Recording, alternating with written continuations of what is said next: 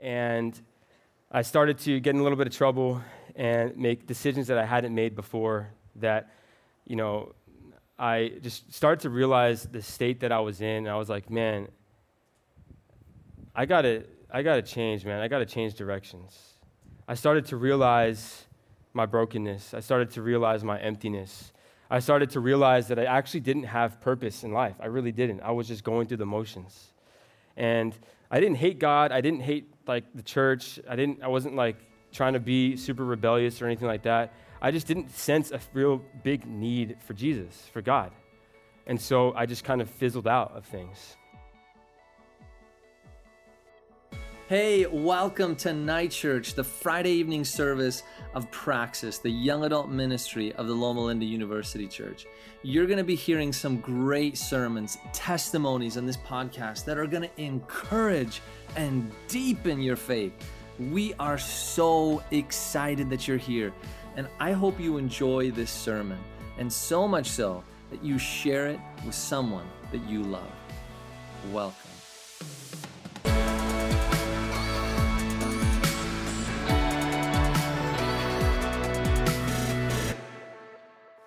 Good evening, everybody. How you guys doing tonight? Good, good. Uh, it's good to be here uh, with you guys. Uh, I'm really excited about this series. Uh, a lot of times we read these stories in Scripture and we feel pretty distant from the people. Um, we don't really see them as people that were just like us. And so tonight I'm excited to, to share um, some of that with you guys. So I'm actually going to kneel and say a quick prayer. I invite you to remain seated. Heavenly Father, God, we thank you for this day. We thank you for the gift of life. Lord, tonight I just pray that your Holy Spirit may be poured out upon us. Um, I pray that Jesus may be lifted high and that he may be seen tonight. I pray that every heart in here, including mine, may be open um, to your love and to your Holy Spirit. We love you, God. And we give you everything in Jesus' name I pray. Amen. A couple years ago, uh, I was doing uh, homeless ministry in San Bernardino. And San Bernardino has this one street. It's called Baseline. How many of you guys have ever been to Baseline? Baseline, if you've walked the streets, if you've driven by, it's a rough area. Uh, you'll see all kinds of people hanging out. It's not the place you want to be at night.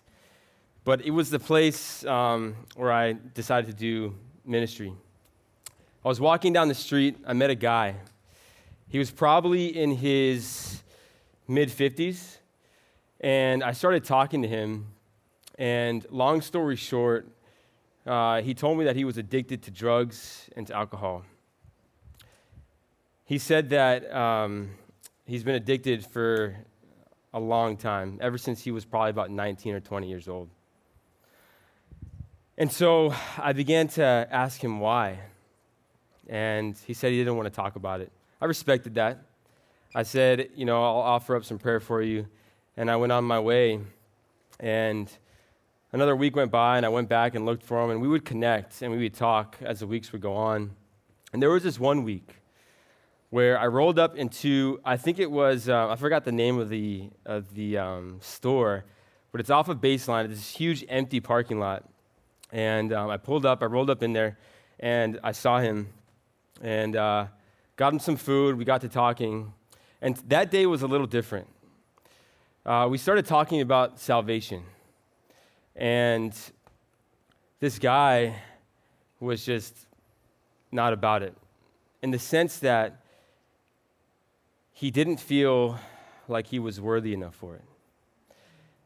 We, I started to explain to him you know, that salvation was a gift, that grace was offered to everybody. And he began to talk about why he was addicted to drugs and to alcohol. And he confessed to me what he did when he was 19, and it was pretty bad, honestly. Something I don't even want to repeat. And I could see why he was doing what he was doing. He told me specifically, he said, The reason I drink so much and I do so many drugs is because I'm trying to drown out the guilt that I suffer with every single day for what I did 30, 40 years ago.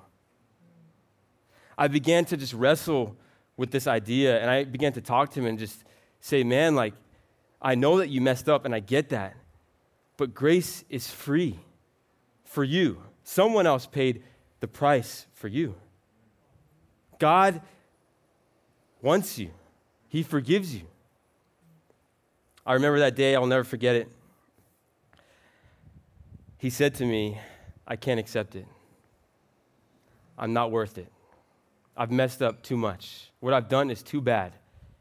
God, I don't, I don't deserve His grace and, and His forgiveness. That broke my heart to hear. But was he right? Was he really too messed up for God to love and to accept? There's a story in Scripture about a man who probably could relate. His name was Zacchaeus, and he lived in a, in a, in a city called Jericho. And this city uh, was a place where a lot of business happened. There was a lot of money going in and out. And uh, I want you guys to turn your Bibles with me to Luke chapter 19, verse 1 through 10.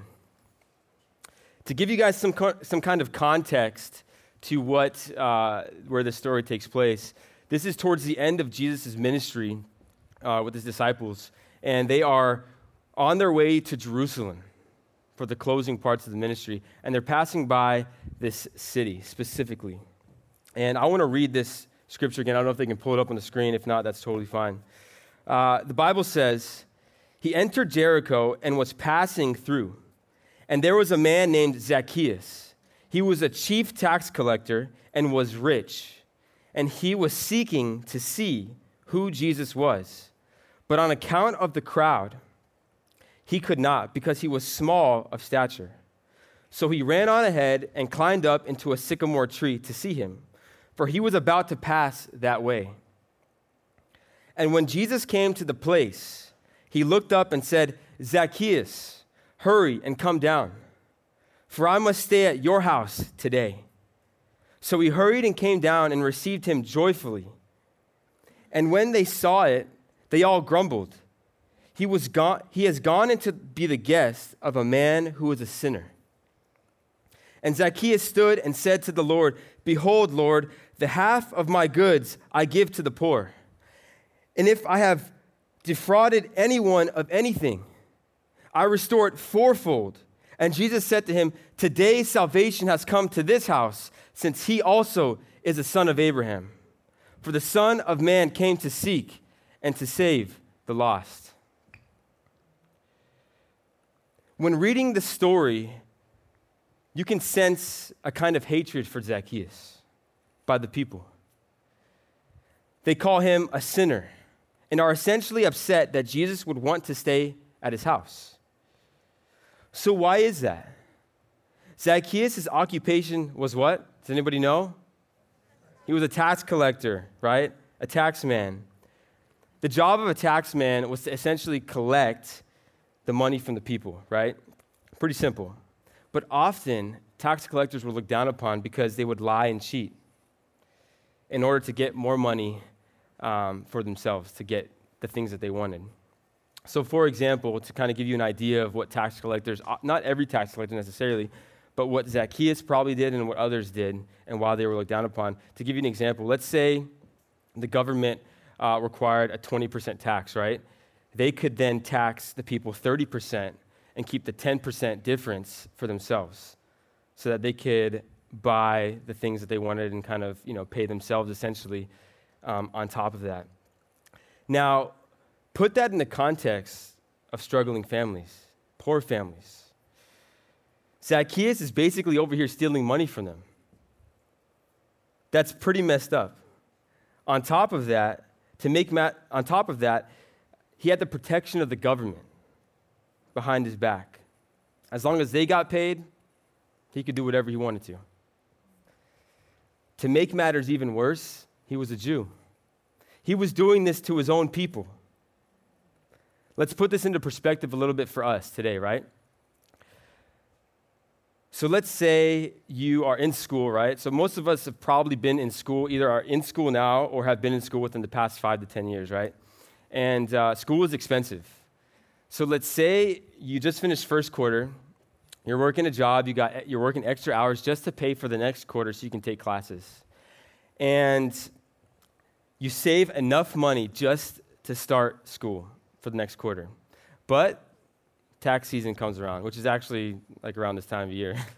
tax season comes around, and uh, the tax man, who's actually from your community, comes up to you and he takes more than what actually is required of you. And you can't do anything about it so that he can get his nice car and get his nice house and that kind of thing.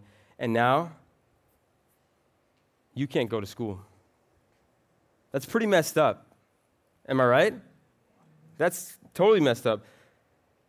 Zacchaeus was a sinner for sure. He was a liar, a cheat. He took advantage of people. He was greedy. He was selfish.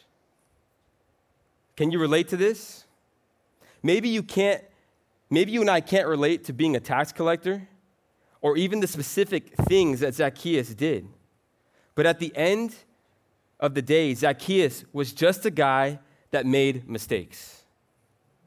And that we can relate to. He was just like us.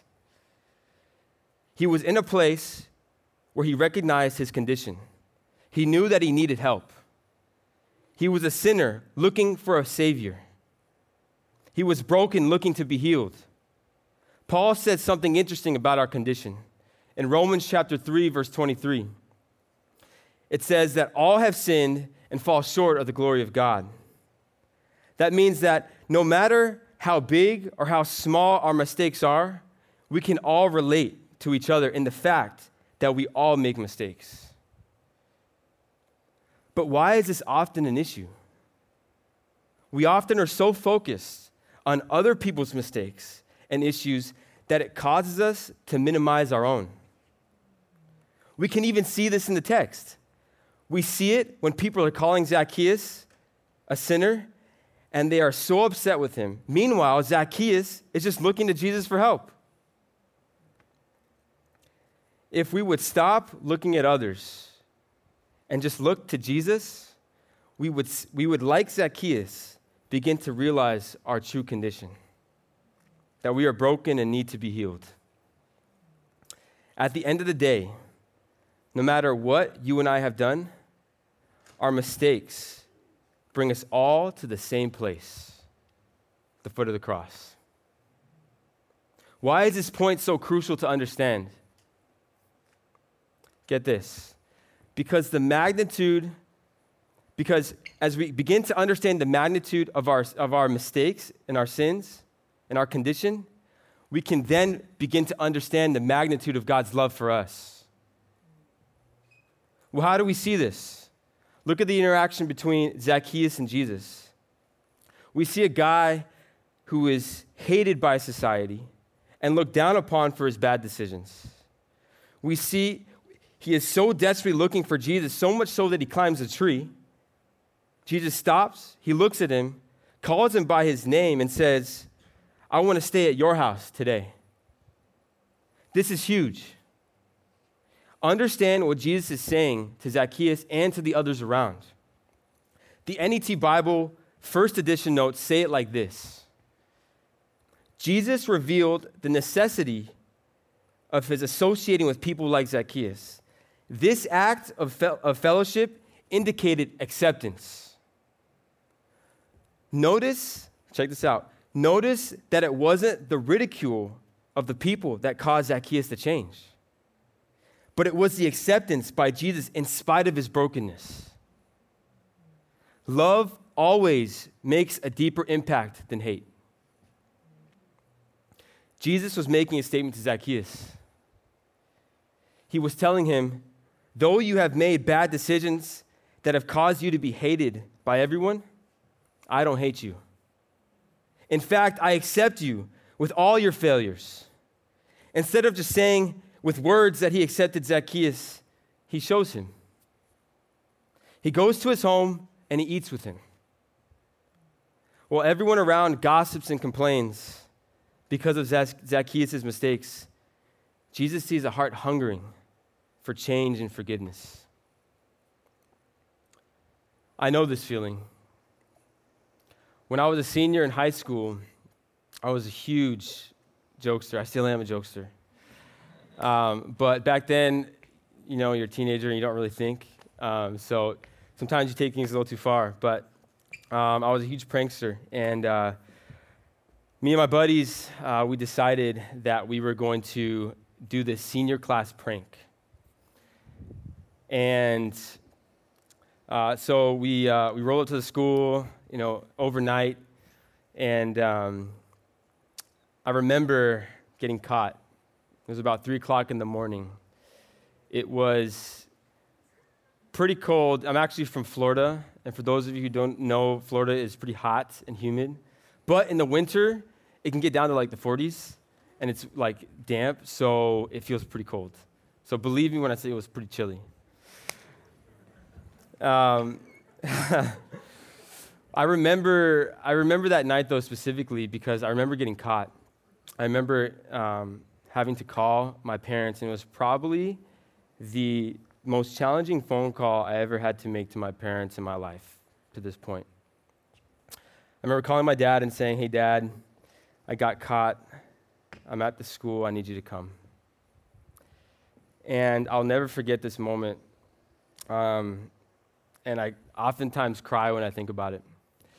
But I remember feeling really discouraged. I remember feeling like a failure. I remember feeling I was not really afraid, I was not really worried. I was more so worried about how it affected my parents rather than how much trouble I was in at school. Because I felt like I had failed my parents. I felt like I had they were probably embarrassed me. What were they going to do when I, you know, when I got home? What were they going to look at me as? Were they still going to see me as their son? I thought to myself, man, I let them down. They don't deserve they don't deserve they don't deserve a son like me. They deserve someone better. That's what I felt, honestly. And I'm over here cleaning up this mess that we made in this campus. Cleaning it up. It's cold. And my dad rolls up. And he's got this big jacket on. And he walks over to me. And I'm just like thinking in my head, like, man, terrible son. Is a terrible son, man. And he walks up. He doesn't say much. And he takes off his jacket. He sees that I'm cold. And he puts it on me and he starts cleaning with me. And at that moment, I realized that my dad still loved me and that my dad still saw me as his son, even when I was in the midst of making terrible decisions. I knew that no matter what the outcome was going to be, I had what mattered most. I had acceptance with my family.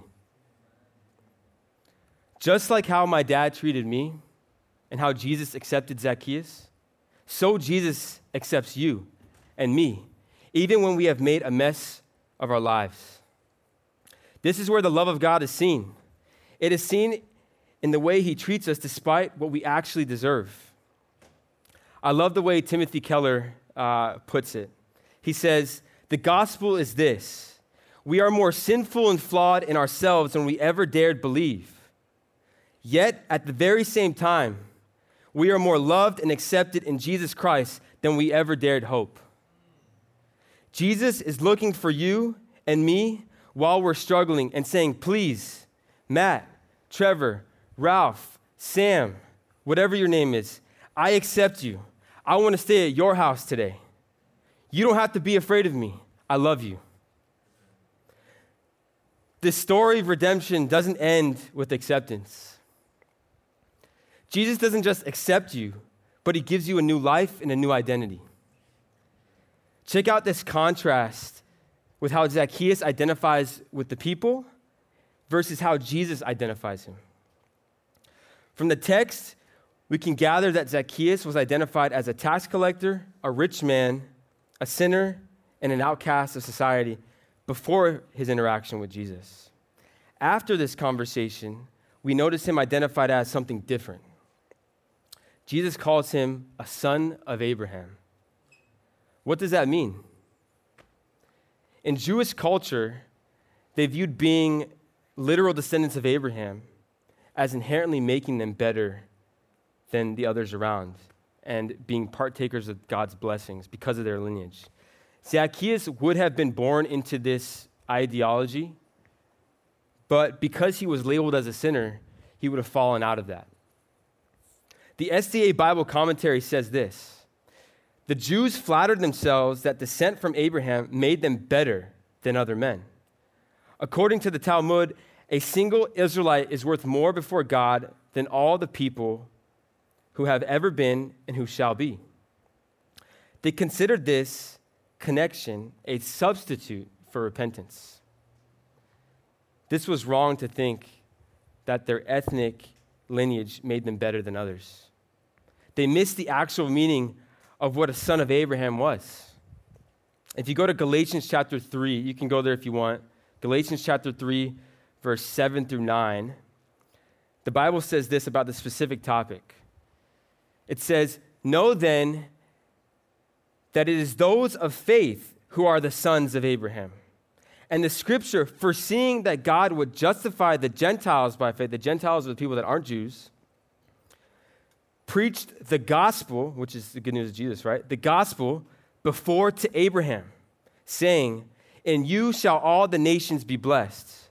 So then, those who are of faith are blessed along with Abraham, the man of faith. Being a son of Abraham meant having faith like Abraham had in the promise of a Savior, which was Jesus. Can you see what Jesus is doing here? Jesus is redefining Zacchaeus' identity, not only for him, but in his community. What this is basically telling Zacchaeus is that whatever you identify as before, know that now you are a son. No longer do you need to call yourself Zacchaeus the tax collector, but call yourself Zacchaeus, son of Abraham, one who by faith has experienced redemption. Not only does Zacchaeus get a new identity, but he develops a new character. His values change. His traits of selfishness, deceit, and greed turn to selflessness, honesty, and generosity. He is no longer tied to his material wealth, but he is tied to the spiritual wealth that is in Jesus. He receives a new joy that he didn't have before. He gets a new purpose he no longer is living for himself, but he's living for others. Zacchaeus is transformed into a completely new person. This is what happens when we accept Jesus into our lives like Zacchaeus did. He gives us something better than we had ever hoped or imagined for. He gives us a new identity, a new purpose, a new hope, and a new character. Paul says in 2 Corinthians, Therefore, if anyone is in Christ, he is a new creation. The old has passed away. Behold, the new has come. I know this to be true, not just because of the experience of Zacchaeus, but because of my experience with Jesus. I'm not going to tell you the entire story, but I do want to share a few points. I was uh, raised uh, in the church, wonderful family, um, loved them to death.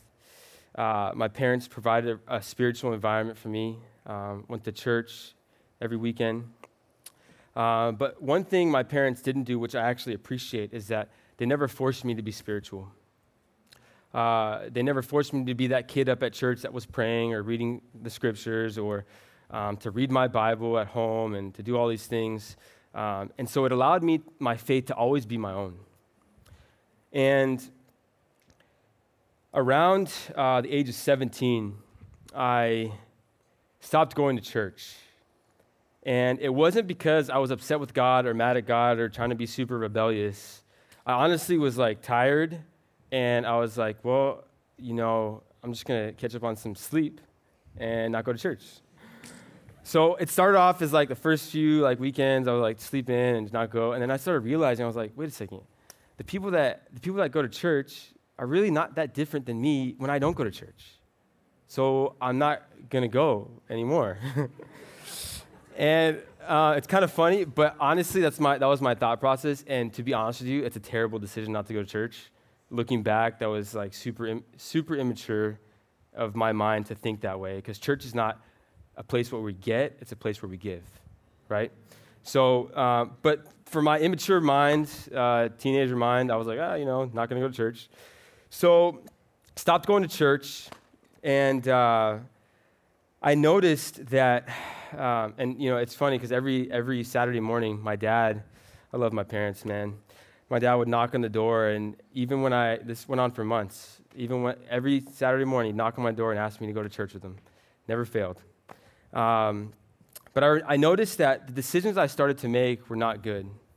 And I started to get in a little bit of trouble and make decisions that I hadn't made before that, you know, I just started to realize the state that I was in. And I was like, man, I gotta, I gotta change, man. I gotta change directions. I started to realize my brokenness. I started to realize my emptiness. I started to realize that I actually didn't have purpose in life. I really didn't. I was just going through the motions.